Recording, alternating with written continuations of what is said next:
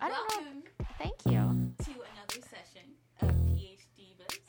My name is Liz Wayne. And I'm Xine Yao, and we have a very special guest with us today. Representing the social sciences, we have Nadia Chernyak. Yay! Hi. Glad to be here. Uh, you missed it, Dr. Nadia. Oh yes, Nadia. Oh, thank yes, you. she's a she's a full-fledged PhD diva. This is true, whereas we are aspiring. Yeah, well, but as of this recording, Liz will be defending next week. I know, I know. It's a On Wednesday. scary. Yeah, so stay tuned to hear what happens. Yeah, I'd love to tell you about that story, and I hope I actually get some sleep soon. Yeah, Um, but anyways, stressful. how about Nadia? Tell us a little bit about what department you've been affiliated with, um, and what your research is about. Sure. And Liz, I'd just like to add that Nadia, like Liz, has had her research made famous by the mainstream news. Uh, yes, that did happen. Yes. Once. Look at her. She's like, yeah, that happened. Google me. Google me. No, the Cor- Cornell does does a good job. I think. I, I don't know what your experience was, Liz, of, of trying to push um, some of their own research out there and trying to get it into the media. So I am to answer your question. I am a developmental psychologist. I got my PhD here at Cornell from the Cornell Department of Human Development, and I have been in the Boston area um, doing a postdoc for the last year. Um, actually, I've been working at a few different universities doing kind of half time postdocs for a little while now. I'm based in Boston University. And my research is in early childhood cognitive development. So I study how children acquire um, concepts. Um, I also study um, how they learn to be pro social and which types of exper- early experiences promote generosity in kids um, and adults. But really, I think a lot of what I study is philosophical questions like what does morality mean and what does it depend on? And so I use kids as kind of my sample population Yeah, I to. think you have the, the cutest stories and the Oh, yeah. yeah. And the cutest research, well, tools anyway, because stuffed toys. Yeah. Uh, one case, I was bringing Nadia her research tools, and it turned out I was transporting stuffed toys And, sti- and stickers, stickers. and stickers. Very Can't important stuff. stickers, yeah. And what and what was the study that made you famous in particular? Oh, no, no, it didn't make me famous. Come on. Oh, fairly famous. Um, so I had done um, a series of studies looking at choice in relation to um, children's behavior and how you can ch- actually change how nice they are to people if you give them choice. But the study was actually taking a more nuanced take on choice. So exactly which features of choice motivate us and why. So the study was um, had given one group of children no choice at all and told them that they have to be nice, and another group of children were given a um, a really difficult choice of you know keeping a really attractive sticker for themselves or giving it to someone else. So that, what I called it a difficult choice. And another group of children was given a choice, but it was kind of an easy choice. So they were given some autonomy, but they were told, oh, you can either, you know, be nice or nobody gets the sticker. So kind of an easy choice. And then what I had found was that um, all three groups initially would be nice, and you'd do the same thing either way, right? If you had choice or you didn't have choice. Um, but then only that group that had the difficult choice would persist and continue to be nice later on. So oh, interesting. the idea is that at first, whether you're told to do something nice or um, or you do it by choice, you might do the same thing either way. But it's only the people who have difficult choices that actually learn something from those difficult choices. That's interesting, but why do you use kids? Why not use like teenagers or people Ah. our age? Excellent question. So, two reasons. Um, one is that you can actually ask some of these questions uh, in a much easier way with children. So, you can present them with these. So, adults already have this um, complex baggage and understanding of what choice is, and children who don't necessarily have that understanding yet are a really great population to test these philosophical questions with. Um, and then the other answer is that, well, you can actually figure out some of these philosophical questions by looking at kids who, say, for example, haven't yet acquired language or have, right? Or haven't acquired certain words or haven't acquired a theory of mind, so an understanding of other people's mental states. Mm-hmm. So um, if you want to, say, ask a question like, does morality depend on understanding the word nice? Right? You can't find a group of adults that doesn't mm-hmm. understand the word mm-hmm. nice. Um, if you did, you, they would have other issues. You can't study that question with adults.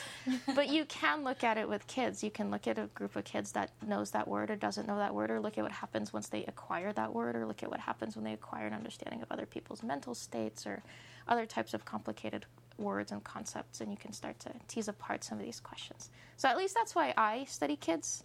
Other people would say, um, and I agree with this too, is that they're really interested in change over time. Would be another reason to study kids because you can look at what actually changes and mm-hmm. when and why. And like perhaps answer some of those nature versus nurture questions as well. Yeah, absolutely. Mm-hmm. And so we were very fortunate to meet Nadia actually in the same context that uh, Liz and I met each other, which was working on Cornell's West Campus for Hans Bethe House. Yeah. Best Yes. house ever. Yes. And I'm very excited to be back here for a weekend. Yes, and we're excited to have her as our first social sciences PhD Diva guest. Yay! And so we brought her um, today for talking about a, a very uh, major topic for probably all of our listeners in academia, which is the academic job market. And we thought it'd be really interesting to talk about what the, does the academic job market look for humanities, STEM, and social science from the po- standpoint of people like us who are in this really precarious, vulnerable place of navigating it right now, and possibly being um, having to navigate it over the next few years at least. Yeah, and I have to say, Nadia, you you just talked about your amazing research and having known you for now, oh my God, three years, going on three years, something Yeah. like that now. I think so. And you know, I'm I. As I'm listening to you talk, all I can think of is like, why are you not in your tenure track job? Why are you not hired yet? And I know that's like the worst thing you could ever say to someone because it's flattery, but it's also like there's this other side to it, right? Of like, Mhm. um, well, I'm flattered that you think that, but then there are realities and other things. Can would Absolutely. you like to talk about that for you? I think I, I mean I think the basic answer is that because there's a bajillion of us out there, right? Yeah, So but, I mean, if we're the best, we're just the best. Okay, I gotta stop That's this. it's okay. also sort of wondering like what is the timeline like for you guys because at least so in the humanities for example uh, typically it used to be that the modern language association job list would go live in the beginning of september and that could be the primary uh, uh, gathering of jobs although now there's also the Chron- chronicle of higher ed and ins- inside higher and the vitae and a whole bunch of other sites also collect jobs. Typically it begins around right now and it keeps on going through um, until January, which is when usually people get interviewed at MLA. However, now what's been happened is that the job list has become less and less centralized, so jobs continue rolling out through the rest of the academic year. So the anxiety doesn't really go away. It's not just after the fall. It's like you're continually still waiting through the spring semester. And I know that some people like were well into near the end of the spring semester before they got anything. And so, what does that look like for you guys? Can I just ask a follow up question? Yeah, for quickly? sure. So does this mean that the timeline for each individual institution is not um, well aligned with any other institution? Is that right? Well, I guess it. Dep- I mean, like obviously it's somewhat standardized because it used to roll out at the beginning of of the fall, but I think that probably budgets get approved at different times, which is perhaps why it gets rolled out. In some cases, usually during the spring, it's like visiting assistant professorships will often become open, probably because they realize that there's a gap in the curriculum, or perhaps someone's on leave, or for whatever reason, and so then those positions become available. Yeah. Well, um, our timeline is also not particularly And then could you standardized. just say again what the R is for you? Oh, sorry. So I am um, in psychology specifically, and so that's what I can speak to is psychology, um, and more specifically in developmental psychology. Um, although I think a lot of what I'll say probably mostly applies to a lot of fields within psychology. Um, so it's it's not particularly standardized either. Certainly, a lot of schools will try to what they call say jump on the boat, right? And they try to put out job ads early September, early October. So as soon as they can, as soon as budgets gets approved, just so that they can hire the top candidates as soon as they can, they can get a jump start. But it's not uncommon at all to see a January deadline, for example, and for people to continue to be interviewing. In fact. Um, there are schools now that are starting to put out job ads, let's say in February, Yeah. and then hire. And, and also, what does a job ad look like in your field? For, for example, in English literature, usually it would be something like early modern English. Like often it's like the, the time period and the region, or it might be like 20th century ethnic American literatures. Sometimes like it would be broader categories like um, freshman composition and rhetoric. Um, also, I'm looking at things like that might say something like women's studies and LGBT studies with a um, possible specialization in history of science. And so those are two some of the ways that those tend to get narrowed down. Um, I know that in some other fields, sometimes it's just like a general call, like science and technology studies. Often is just an open call to anyone in any field, and that's the case for smaller fields in the humanities as well. I do see a lot of general calls, so a lot of them will say we're interested in someone a tenure hiring someone in a tenure track position in the field of developmental psychology broadly defined, or Oh, in the field of cognitive psychology broadly defined. Occasionally, there'll be very specific expertise that they're looking for. Maybe they even have someone specific in mind, like an internal person. Yeah, that often happens too. Um, but yeah, a lot of the time I'll see something really broad, and people will say, "Oh, well, it's because we just want the best candidate, not necessarily the person who does specific X or Y type of research." Although a lot of the time, the int- research that they're interested in will depend on the faculty members already in that department. Yeah. How do you respond when you hear something and they say they just want the best candidate? Like, as someone who is Yeah. is actually applying and trying to make that fit, what does that feel like? Oh, riddled with a lot of anxiety, as you might imagine. Yeah. But it's just so hard. I mean, it's so hard to guess what they're thinking. So you just kind of have. I mean, the the approach I've now taken is to just put forth my materials, and just not worry about what they're looking for, unless there's something really specific in the job ad that might not be very well emphasized in my current materials. Then I might try to emphasize it a little more. But yeah, you Yeah. just you. I don't just don't think you know. I think that's probably the case across fields. Like you don't know what the internal dynamics of the department is. Like maybe the ad had to be tweaked for the administration, but actually in the department they actually know that they want the sub area, but they couldn't say Yeah. it. Or there might be a couple other people in the search hiring committee that have very particular um, ideas of what the gap is that they couldn't even advertise. And so, Liz, what does the timeline look like in, in STEM, or at least biomedical engineering, and what does the what do the ads look like?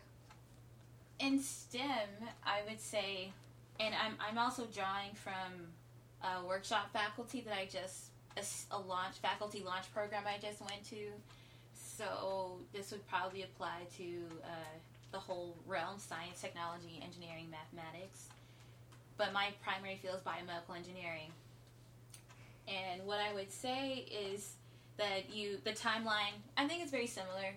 Ideally, you have calls going out from August to October, and then after October, they may start um, asking for interviews, or you should always keep looking because it may they may have like a late submission.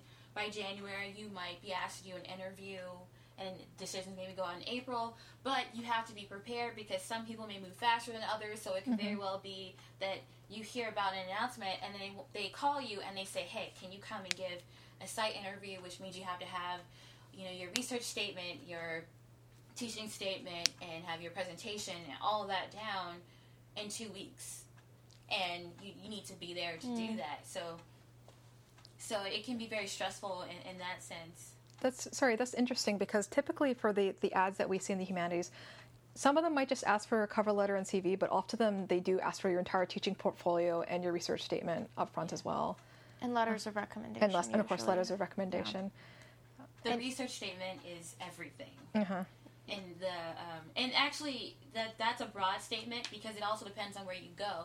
And you have to tailor your application to where you're going. So if you're going if you want to apply to a research institution um, usually the research statement is really really important.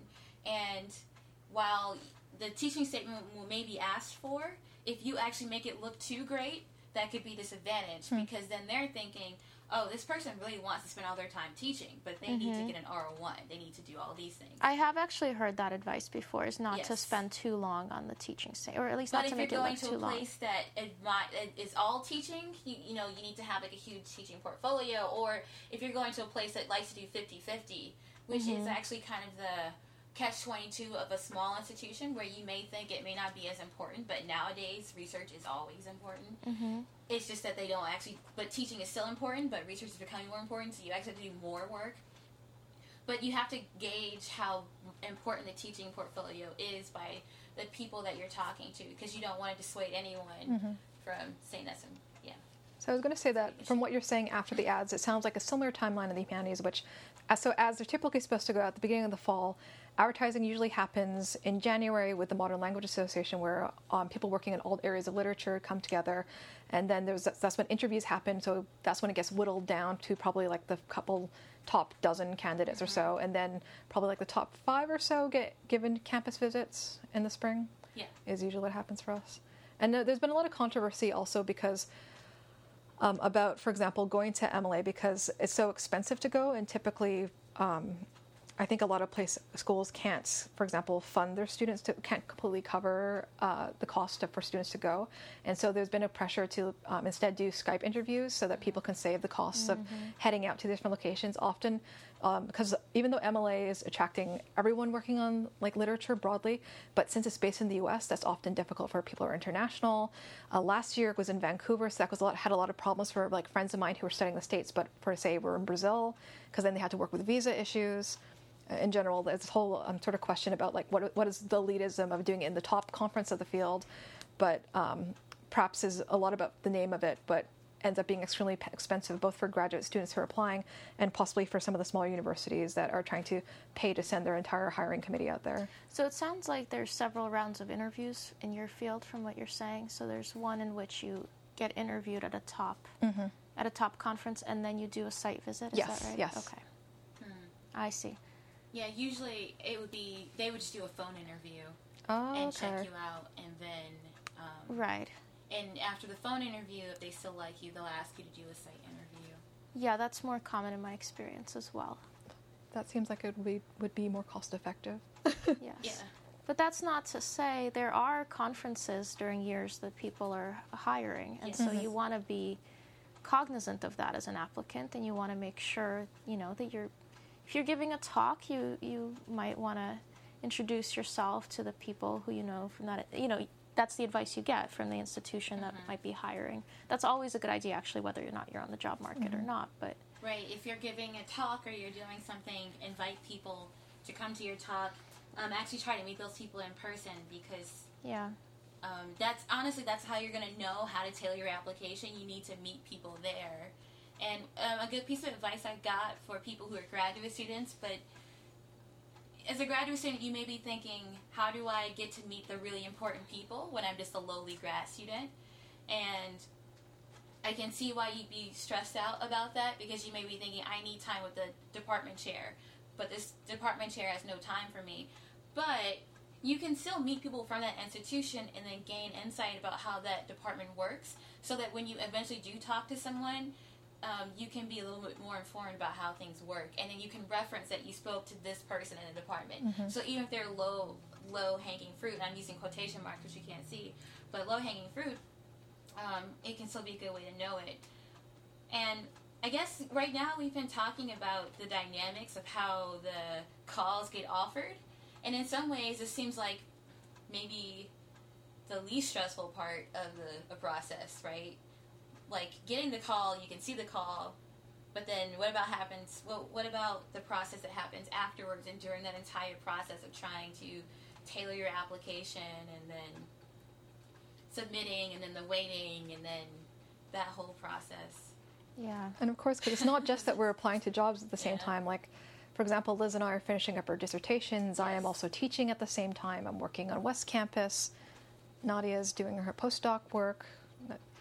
Like I said, juggling all these things at once. And then the anxiety of waiting for the next couple of months and not really knowing. And also, I don't know if it's the case for you guys in your field, but they're not very good at letting you know that um, you're not going to be hearing back until like well until like I've heard friends say that they've heard that back in June that like of course they haven't gotten the job. It's like well at that point I knew, and it just like it just sort of reminding me- reminding me that I got rejected, and so sometimes you never hear back at all, and so it becomes a sort of weird waiting game. I think that's actually more common in my experience is mm-hmm. not hearing back at all than to hear back yeah at a specific time. Of course, there's some that will email you back in June and say thanks, but no thanks. yeah But for the most part, you can in- just interpret the silence as rejection.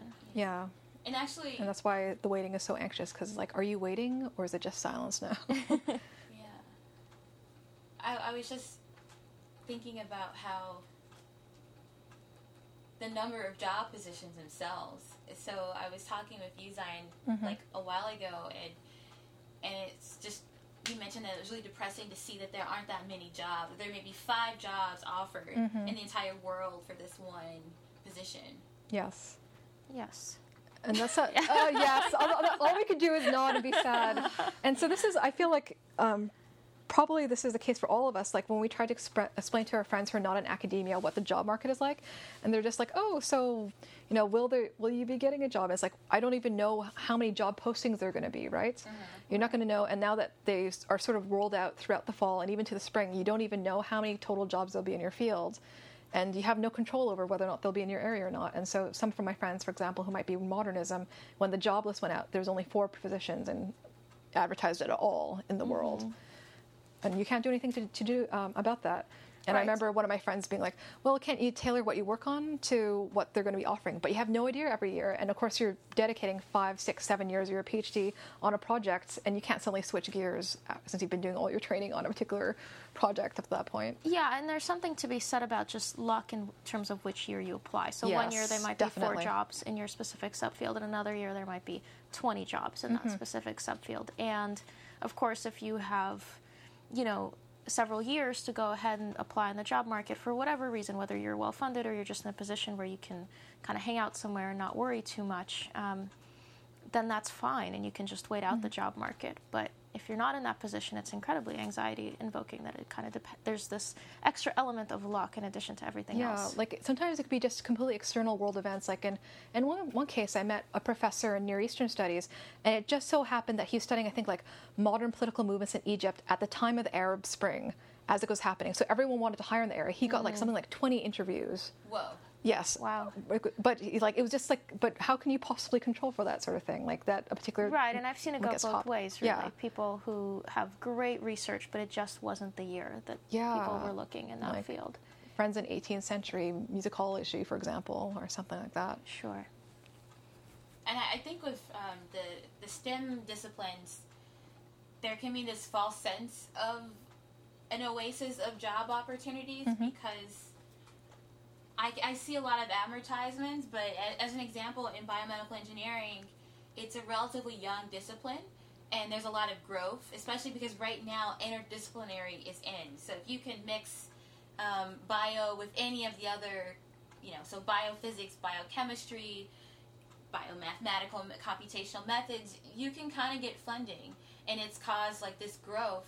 And what my myself along with my other friends wonder is how long is it going to last? Mm-hmm. Am I going to actually is it going to last until I'm out of the pipeline? And that's kind of like a an anxiety that I that I kind of have because you know, when I was an undergrad, I thought I could be a professor, or at least try, and I wasn't really aware of the difficulties and the kind of shortages that were the academic climate that I was really going into. Mm. And I always say that I was, and I think we all are. We're a child of the recession. We're a child of this new change, this new climate. It's just a really different place than the one that I was kind of told it would be. And I'm trying to adjust at the same time as all these things are happening. And one thing about that adjustment that I'm thinking about as a STEM person is, am I going to get a job before the bubble bursts mm-hmm. or not? Mm-hmm. Because it will one day you know, I know it's not going to last forever, and, and, there are plenty of other STEM disciplines that may not be doing as well as biomedical engineering is at the moment, but that doesn't mean it's always going to be like that. And of course, the awkwardness thing about the bubble, um, you, we were talking about this a little bit earlier, is like even if you succeed in the bubble, what happens to the people after you after the yeah, burst? I have friends who are like two yeah. or three years under me, and I'm thinking, you know, yeah, I want to skirt. I just want to slide through. I'm selfish, but but like, what about everyone else? And yeah. then when if you make it to tenure track, like, what? How do you mentor undergrads and graduate students who want to continue, but you know that that bubble is just in the middle of exploding?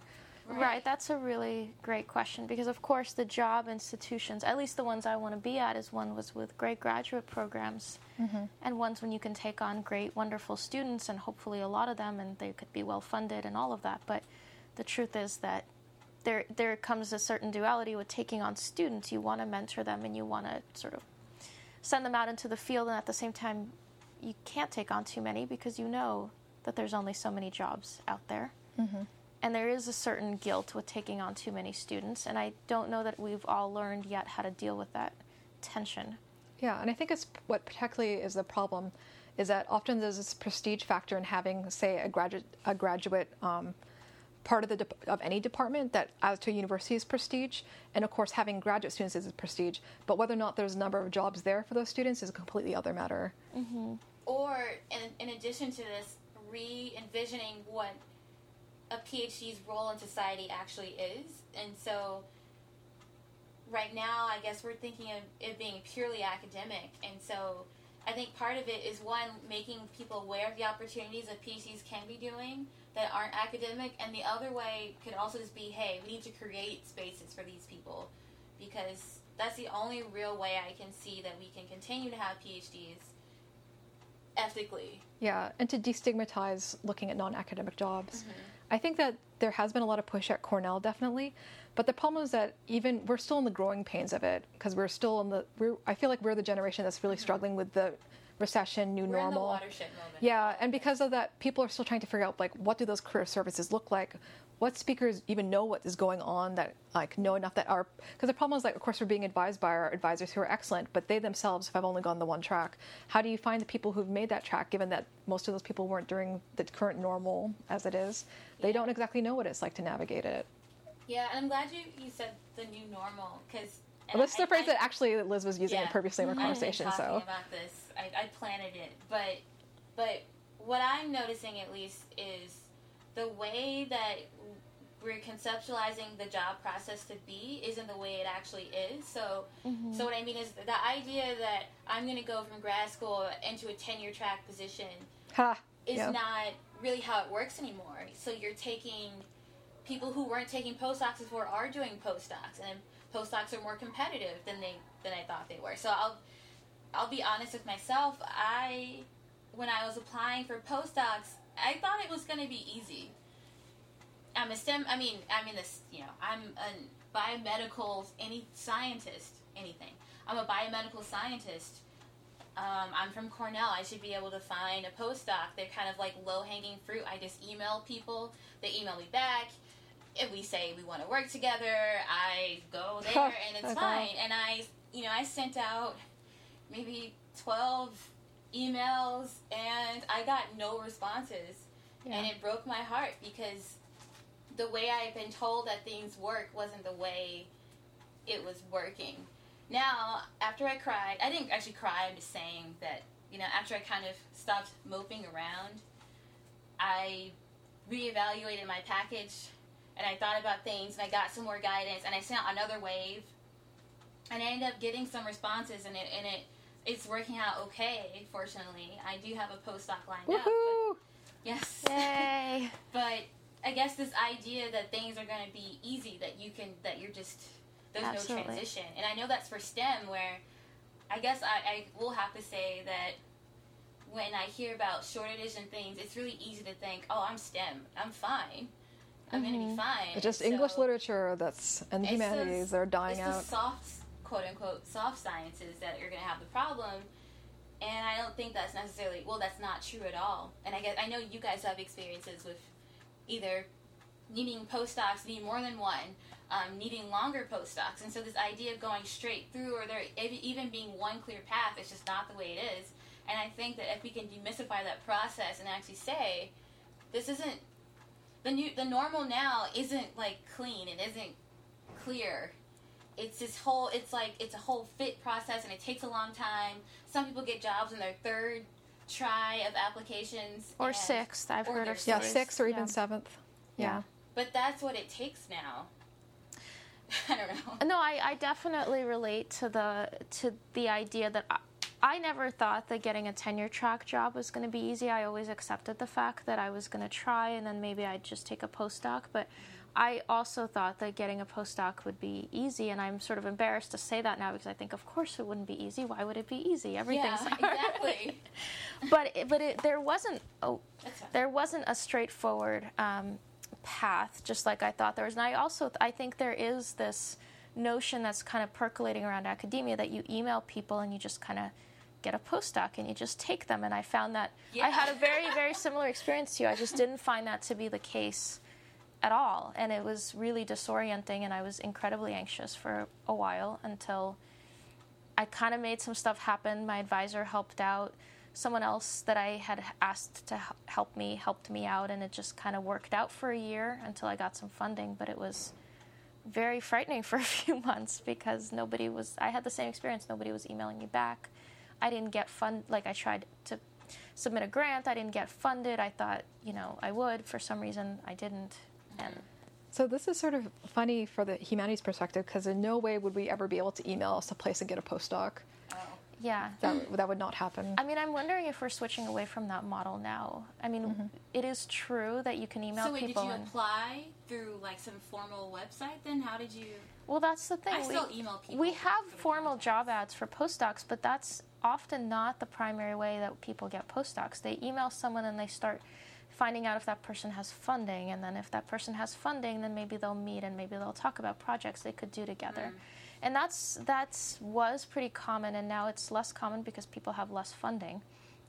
And even when they do have funding, perhaps they've already talked to someone and you've emailed them too late, and it's just you know there's that extra luck factor that we were talking about.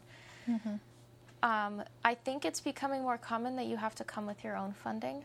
So you have to not come with your own funding, but you have to apply for grants with that person or on your own, and then that way you can get a postdoc. But these things are just not formal things that you would find in a job advertisement or really that a graduate program would necessarily tell you from day one that that's how you get a Huh. postdoc. So the humanities, uh, as I was alluding to, is quite different. Like there, I think there's far fewer. po- Like there's humanities used to not be as dependent on a postdoc model because on the one hand, like it makes more sense in your fields because like the postdoc ends up being like an additional worker in a lab and like I guess I sort of think of them as like you know providing additional labor for a particular department I or lab. I have some thoughts on what a postdoc does, but I'll talk about. Yeah, and I, well, I, I read PhD comics, and so sometimes it seems like the um, some postdocs somewhere it's, uh, in STEM seem to be used as as workhorses. But anyways, in in the humanities, postdocs are few and far between, although they're becoming increasingly common, and they're all formal, um, and they do tend to be general uh, unless there's a theme. Like for example, at the Society for Humanities at Cornell, the theme for next year is going to be skin. What? It- It's skin, so it could be like really great for people who say like work on thinking about affect or or bodies. Often like thinking about race would be a really big one. Uh, the t- uh, this past this I year currently. melanoma, like skin cancer. Oh, so, well, it's, it's, or like imaging. Imi- people like to do different imaging modalities in skin, so that's Oh, what you okay. test it on to see how deep you can image in skin. So and like I have a friend who's uh, a society fellow this year, and the theme this year is time. also, never mind. But yeah, obviously our pro- a diff- we should talk about really this. Whole, yeah, it's What? completely different for us. So I'm actually curious, and before I ask this question, Yes. I just want to mention that last week was na- um, National Postdoc Yeah. Appreciation Week. Yeah. So if you haven't done so last week, appreciate your local postdoc. um, my university actually had free ice cream, so Oh, that's that was great. great. Yes, but I'm curious because in my field, I think you know postdocs are actually, if you can afford them, in my view at least, they're a good thing because they're people who need less training and they can get more research Mm-hmm. done, and you collaborate on research with the postdoc. But in your field, it sounds like people publish mo- mostly on their own. Yes. Is that right? Yeah, like the Okay. humanities are very, despite sounding like we should be more human, it's it's more a lonely process. It's very unusual to do to author anything with another person. So then, what incentive does a faculty member have or a department have for taking on postdocs? Yeah. That's, see, that's a good question, and that's definitely why there's fewer of them. So a lot of the ones in the U.S. Um, are through the Mellon Foundation, and I think that, for example, Cornell's had to apply specifically for diversity Mellon fellowships to try and in- increase, uh, of course, representation of say first generation people or people people from disadvantaged backgrounds in the profession, which is def- definitely sorely needed. Sometimes postdocs are for research. I think that postdocs are still related to prestige, and so say so, the reason why I said like their skin or time as a particular theme. Often you're being brought in as a postdoc to to inject new vitality into the um, an, into a, a department. And so for a while you might offer maybe like just one graduate class, and the rest of the time you're doing research. But you're often mandated to be in a workshop and a, or a roundtable where you bring in new ideas around a particular theme all the time. Um, so I think it's yeah. Uh, humanities post- postdocs seem to be about is it more much more about individual research, but also about still about the idea of prestige and like keeping ideas current and new. And postdocs in humanities are fantastic. I'd, I'd like to add also since the, since the requirements for tenuring the humanities is typically often a book plus articles, and the book often takes quite a long time. I know a lot of friends who were lucky enough to get into tenure track jobs who who actually felt quite stressed because they didn't have a postdoc before because then they immediately are on the on the tenure clock. Mm. Whereas if you had a postdoc, then you have time to work on your book and get a book contract. or at least more time to do it. Yeah, I'll actually add. You know, now having been in a postdoc for a mm-hmm. year now, I'm in a pretty stable situation with postdoc funding. I wasn't before, but now I am. It's a really great time if you can. Mm-hmm. It, at least in my view, I'm sure not everyone feels that way. Not everyone's experience would reflect that, but if you can carve out time to just do research, Yeah. I am really enjoying that part of it. Yeah. Yes, I'm definitely applying for some postdocs that, you know, I really have my fingers crossed because I think they'll be absolutely wonderful opportunities to work with great people. But, but who knows? And my, my view towards postdocs have changed. Okay. So, um, you will, listeners, people who've listened to this for a long time will recall that I think in the second episode, I opened and said, There's no way I'm doing academia. I'm going into the industry where I'm appreciated and loved. And, She doesn't want love anymore, basically. Yes. well, that's another discussion. Um, but what I would say is that I I did a little searching. I I'm, I did a little research into looking into entry positions that I was really interested in, and I realized I needed to know more than I already did. And that's a very I mean, I don't know if you guys feel the same way, but there's nothing like reaching the end of your PhD career. So you spent maybe five, six years in a PhD, and having someone tell you that you still don't know enough. Like I, I don't know. For me, that was like a little. Um, that the minimum requirements was- are still not enough. it was it was really hard to hear that because I thought that I had attained some level. You know, like am I not at entry? You're telling I'm not even at entry. With three degrees. Are you? Yeah. So so that was the thing, and then you know again, over time, letting this simmer, and I'm also realizing that okay, I can benefit from this, and I do know more. And the fact of the matter is, I mean, it is true within my field. Interdisciplinary is important. So there's no way the kind of problems that we're solving now really do require knowledge of multiple disciplines. And you really do have to know a lot more to be able to be a key player in some of these new mm-hmm. fields. And I guess that having understanding that has helped me come to terms with what I mm-hmm. need to do. And also talking to people who have done postdocs are helping understand the value of them. And it's really funny. Um, listen to your postdoc. I mean, I know as a grad student you may not care, but listen to them because now that I'm actually approaching the stage, these little sentences, these little like wisdom bits that postdocs had given me when I was like a second year and a third year are coming. they're coming back to me, and it's like they were right. Oh my mm-hmm. god! Same I- with senior grad students. it's just yeah. hearing it, and it's like Listen to the old folks. I wasn't trying not to listen, not listen to them, but I just didn't understand. Yeah. And now the postdoc is really great. You become a better scientist. You get to do something independent. You're not owned by your thesis advisor anymore. So you have way more flexibility than you had before. And also, it's a kind of nice intermediate. So if you do go on to do a, fa- a tenure track job, um, you have a lot more responsibility to worry about. And faculty that I know now kind of relive their postdoc days when they only really more or less just have to do their own research. So um, it's really hard because now that I'm reflecting on what I'm saying, I'm saying that I think the postdoc is great and I'm excited about it. But there's also this element of like, why am I doing a postdoc? People didn't have to do that before, and it's like a love hate mm-hmm. relationship. Well, it's the very things that make the postdoc good that now make them necessary in the new normal, and that makes it less likely for people to be able to get jobs straight off the bat, or meaning that you're going to have to think about, for example, if any of our listeners are thinking about having being in a relationship with someone and having a family or family that you love, like the timeline for being able to be settled down for that has now been pu- being pushed back even more. Because postdocs are so good, that means that once you get your PhD, that is not going to be enough on the job market. You're going to be up against the people who has have the two, Right. three year postdoc. Even if you're the most stellar grad student, your publication, your CV record cannot compare to that sort of person. And so it becomes a self perpetuating cycle of people's um, of of the whole process towards st- a job stability becoming much a more more of a longer and longer process. And so, definitely, for example, in the humanities, at least three years is probably expected. Um, ideally, in the meantime, you get a postdoc would be the ideal situation, or visiting assistant professorship, or being an adjunct. Yeah, that makes sense. I think that's that's actually about what we're expecting as well. Now, that's not to say that I don't know some people who have gotten jobs straight out of graduate school, but it's becoming exceedingly, exceedingly rare. Yeah, and you same. were actually talking about this experience of being on a panel with someone. Yes, I am. Um, I have met people who have.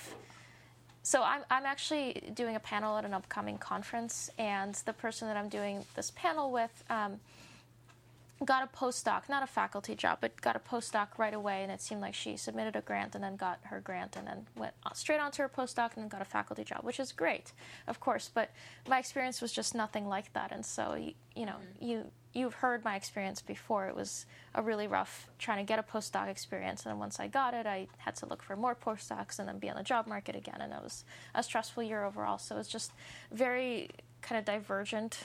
yeah, so you, you ended up taking a, part two part time and then Yeah. transitioned into something. Yeah, so I transitioned into a full time postdoc, but I had two part time postdocs, and that's just because two people that I eventually, you know, had convinced to essentially take me on got half time funding each. And that's mm-hmm. another thing, you know, if you want to talk about the new normal, this isn't normal, but there is no normal anymore, right? So And you had to commute so far. I commuted very far, and I also, I mean, you know, if we want to be real here, I didn't have health insurance from either one of these places. Mm-hmm. So that is a reality for, and that was my year. And was it worth it? Yeah, it was. But again, I, I have to acknowledge that I was in a position to be able to do that. Like, it's just, and I couldn't have done it for more than a year. Mm-hmm. Just a sort of stressful situation, definitely. It was, It's yeah. feeling very precarious. And like for, for myself, of course, is like, will I be lucky to, enough to get any sort of temporary position, or what will happen to me as an international student? Like if I if anything runs out and I don't get employment here, my visa's up. Yeah. And that I hear a lot from my friends who are international students is, well, I have to get something and it has to be a full time job now.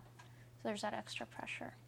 Yeah, it's just like the the image of the co- very comfortable, wealth, wealthy professor on TV who can really like take it back and you know spend all the time walking up and down the the beautiful uh, ivy covered quads is, Yeah. is definitely no longer reality, at least for our generation. You know, speaking of that, um, that's what that's what's really funny to me because my family in particular, they I guess they kind of always thought education is the way to get stability and security, to have a great job and to be fine and they've always perpetuated like, you know, get your education, do all this stuff.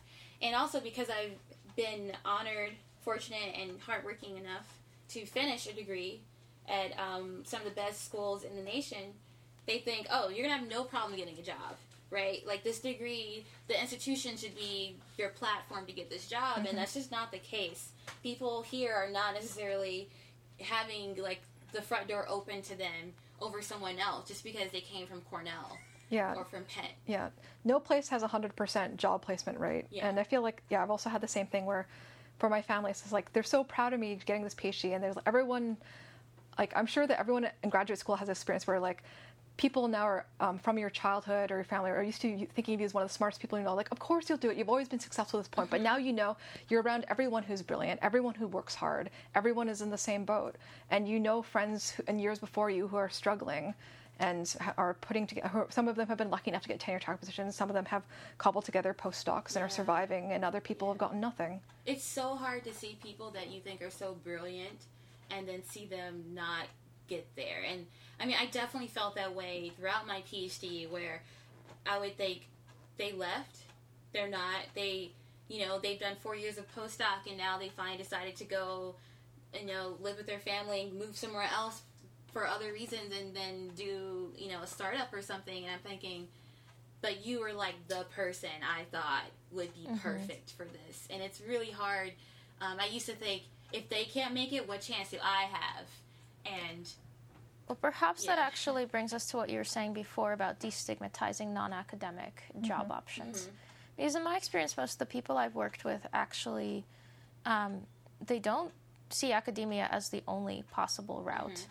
But these are individuals. These are individual advisors I've had. They they would encourage. I think if I wanted to go into something different, they would encourage that. I know, and I know they've encouraged it in other students. But it's true that the departments and institutions as a, as a whole don't necessarily know how to kind of account for that, at least in my experience, mm-hmm. and also don't necessarily incentivize it, even if they've destigmatized it. And of course, in areas like the humanities, the the route to non-academic jobs is a lot more obscure because, of course, it's not like we have ex- industry exactly to go into.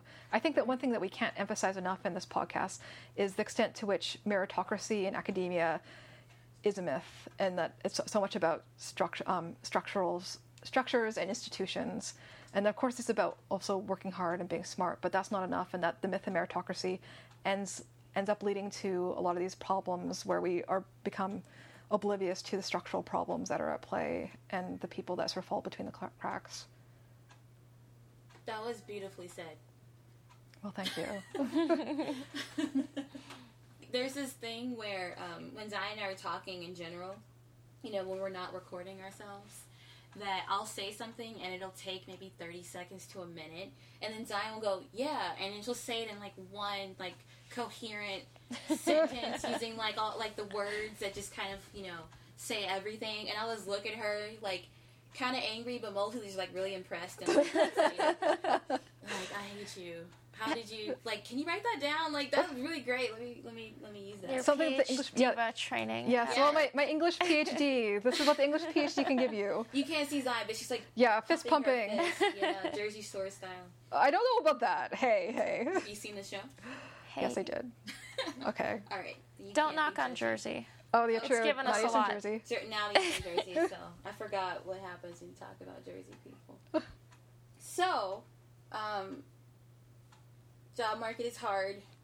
It plays with your mind and, and what you think. And I have to say that what one question I usually ask faculty or um, just any prospective person is how do they deal with that anxiety or not the anxiety because that's like that's probably not dealing with it but how do you deal with knowing the facts knowing what the market is like and knowing that that what you want is kind of tenuous mm-hmm.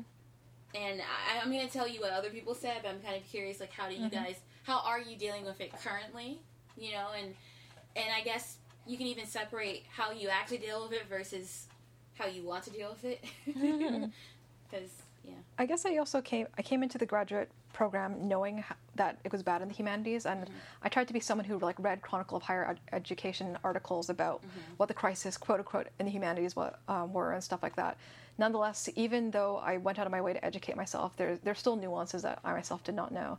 That being said, I tried my hardest to be the best um, graduate student I could be till the end, but still knowing that there's still things outside of my control that will will possibly be in my favor or not be in my favor, and there's nothing I can do about that. And so, because of that, I've been starting to take up yoga.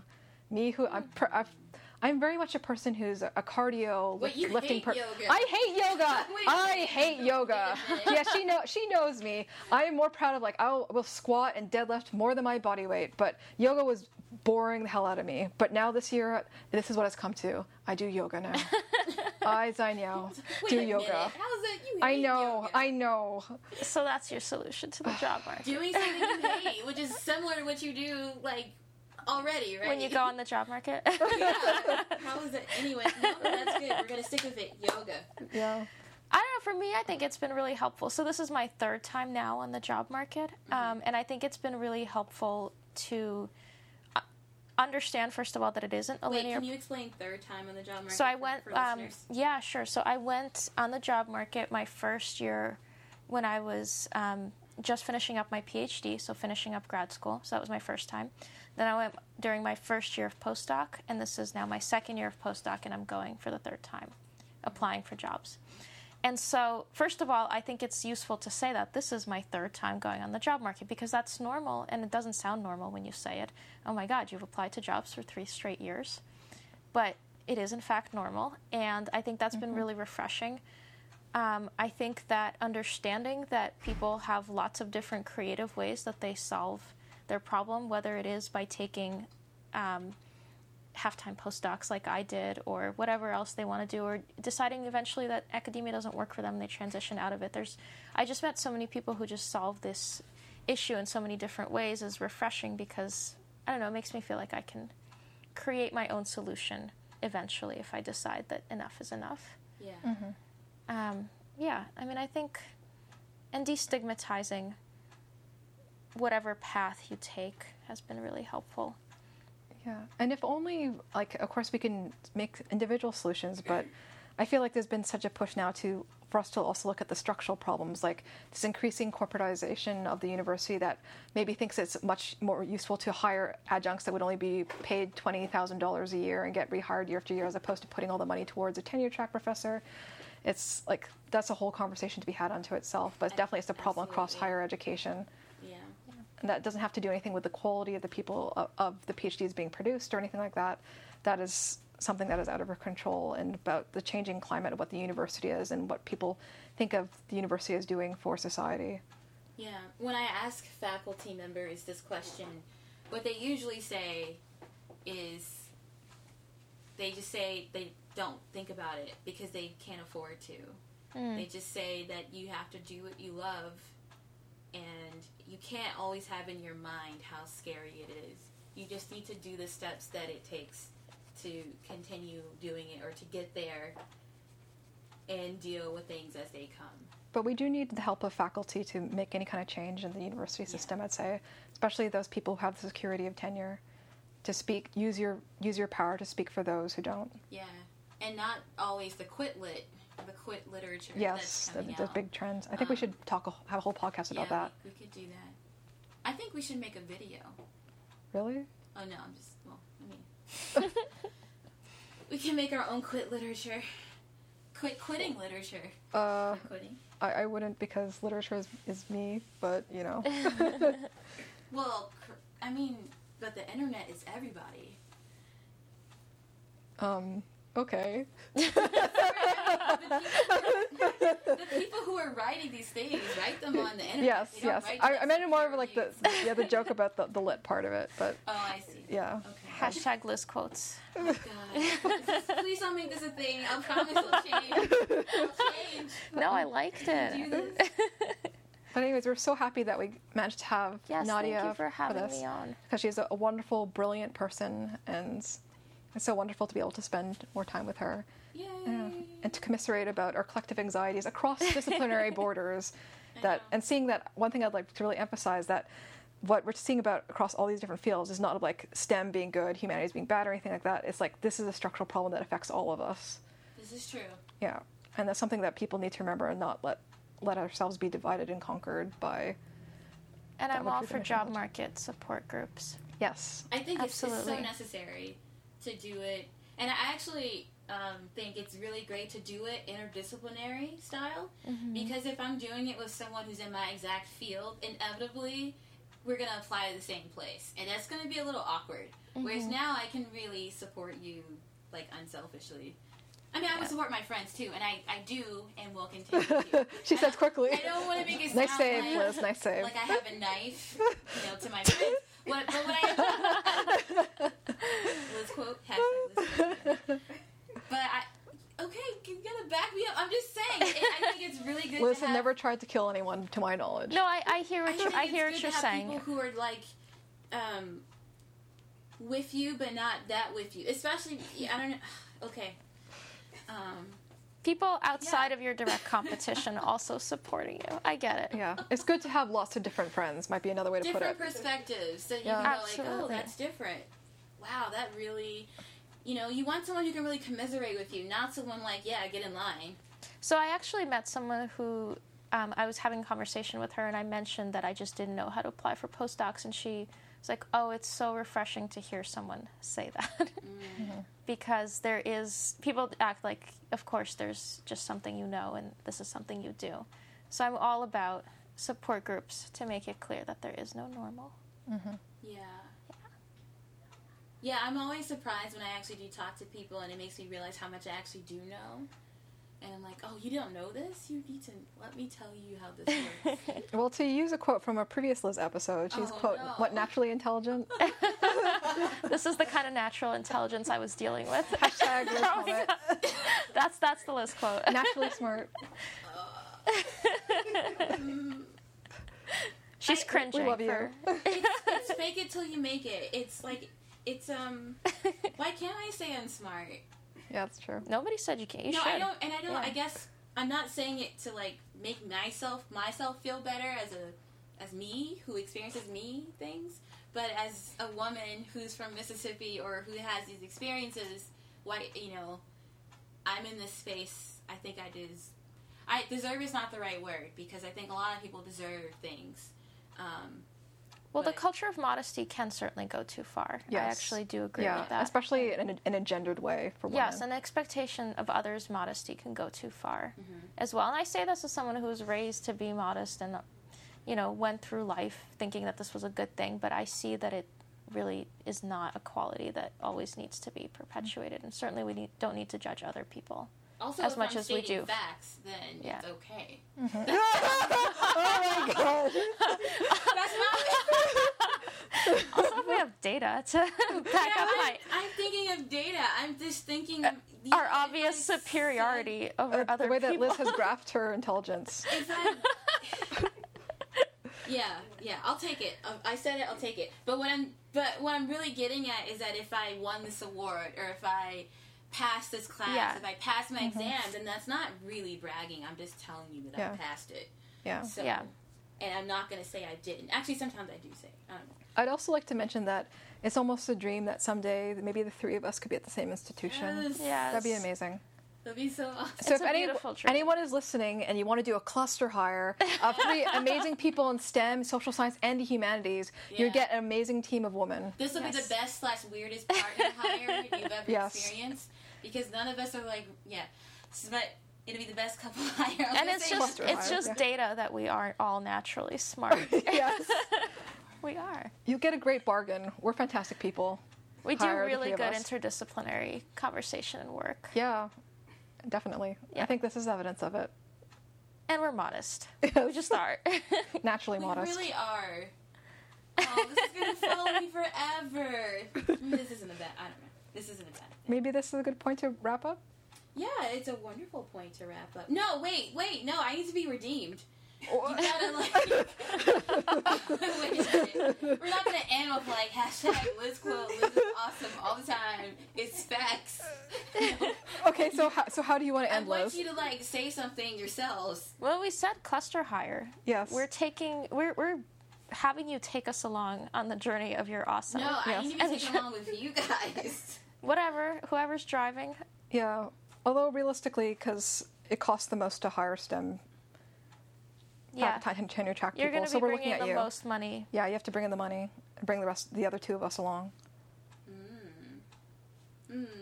That's what I've heard actually happens a lot. Like especially if there's partner hires where it's the STEM partners being hired and they're like, "Oh, you have a spousal hire? Oh, they're in the humanities. Oh, that's like nothing. They're cheap Interesting. Comparatively. comparatively." That's I've definitely heard that across institutions that that tends often be tends to be the case. Interesting. Are you considering? no. yeah, if I get a job, well, we just need to sync up somehow. Actually, I mean, okay. So last point, I think this podcast is awesome because I think that when we look back years from now, wherever we may be, And um, hopefully it's at the same institution who's Yeah. done a cluster or hire. at any Yes. institution and we're doing web based what, whatever it's going to be we're going to yeah okay fine we're going to be in the same place it's going to be awesome we're going to hire people we like and Who are um, great. we're saying it now so we can look back in five years and either be like yes we did it or like what were we thinking um, And our But- theme song will be Drake, started from the bottom. no it will not be drake it'll be a it'll be what will our theme song be it can, we, can it not be drake I think you were singing the Meow Mix song before we started this. no, your theme song. I wasn't. That wasn't a theme song. I was testing the microphone. okay, well, I'm making it a theme song. Uh, anyways, It could be the three of us are awesome. Hire us all. I think that's a good note. Please. Just as a thanks for this podcast. Yes. And so that's the end of our podcast. Thank you for listening. Um, again, my name is Liz Wayne, soon to be Dr. Liz. Yes, I'm Xine Also, remember to if like us on Facebook, and it'd be really awesome if you could leave us a review on iTunes, actually. And our And special I'm guest. Nadia Chernyak. Thank you. Yeah, and finally, we are actually going to start a new section called um, PhD Divas Footnotes. So, we'd like some questions from you guys. So, if you have anything that you want to know about our experience on the job market or about what grad school is like, feel free to email us at, um, damn it, Liz and Xine Liz and Xine. I was going to say Xine and Liz. Liz and Xine, so there's no spaces, L I Z A N D, Xine, Z. X. X I N E. It's gotta be in like the little comment section. I should never be giving these details at the end. But please um, send us your question or go on our Facebook page. Um, Yeah, and we'll do a very short episode in between our longer weekly releases where we call the footnotes, where we'll respond to you. Thank you. Yeah. All right. Thanks for listening. Thank you. See you next time.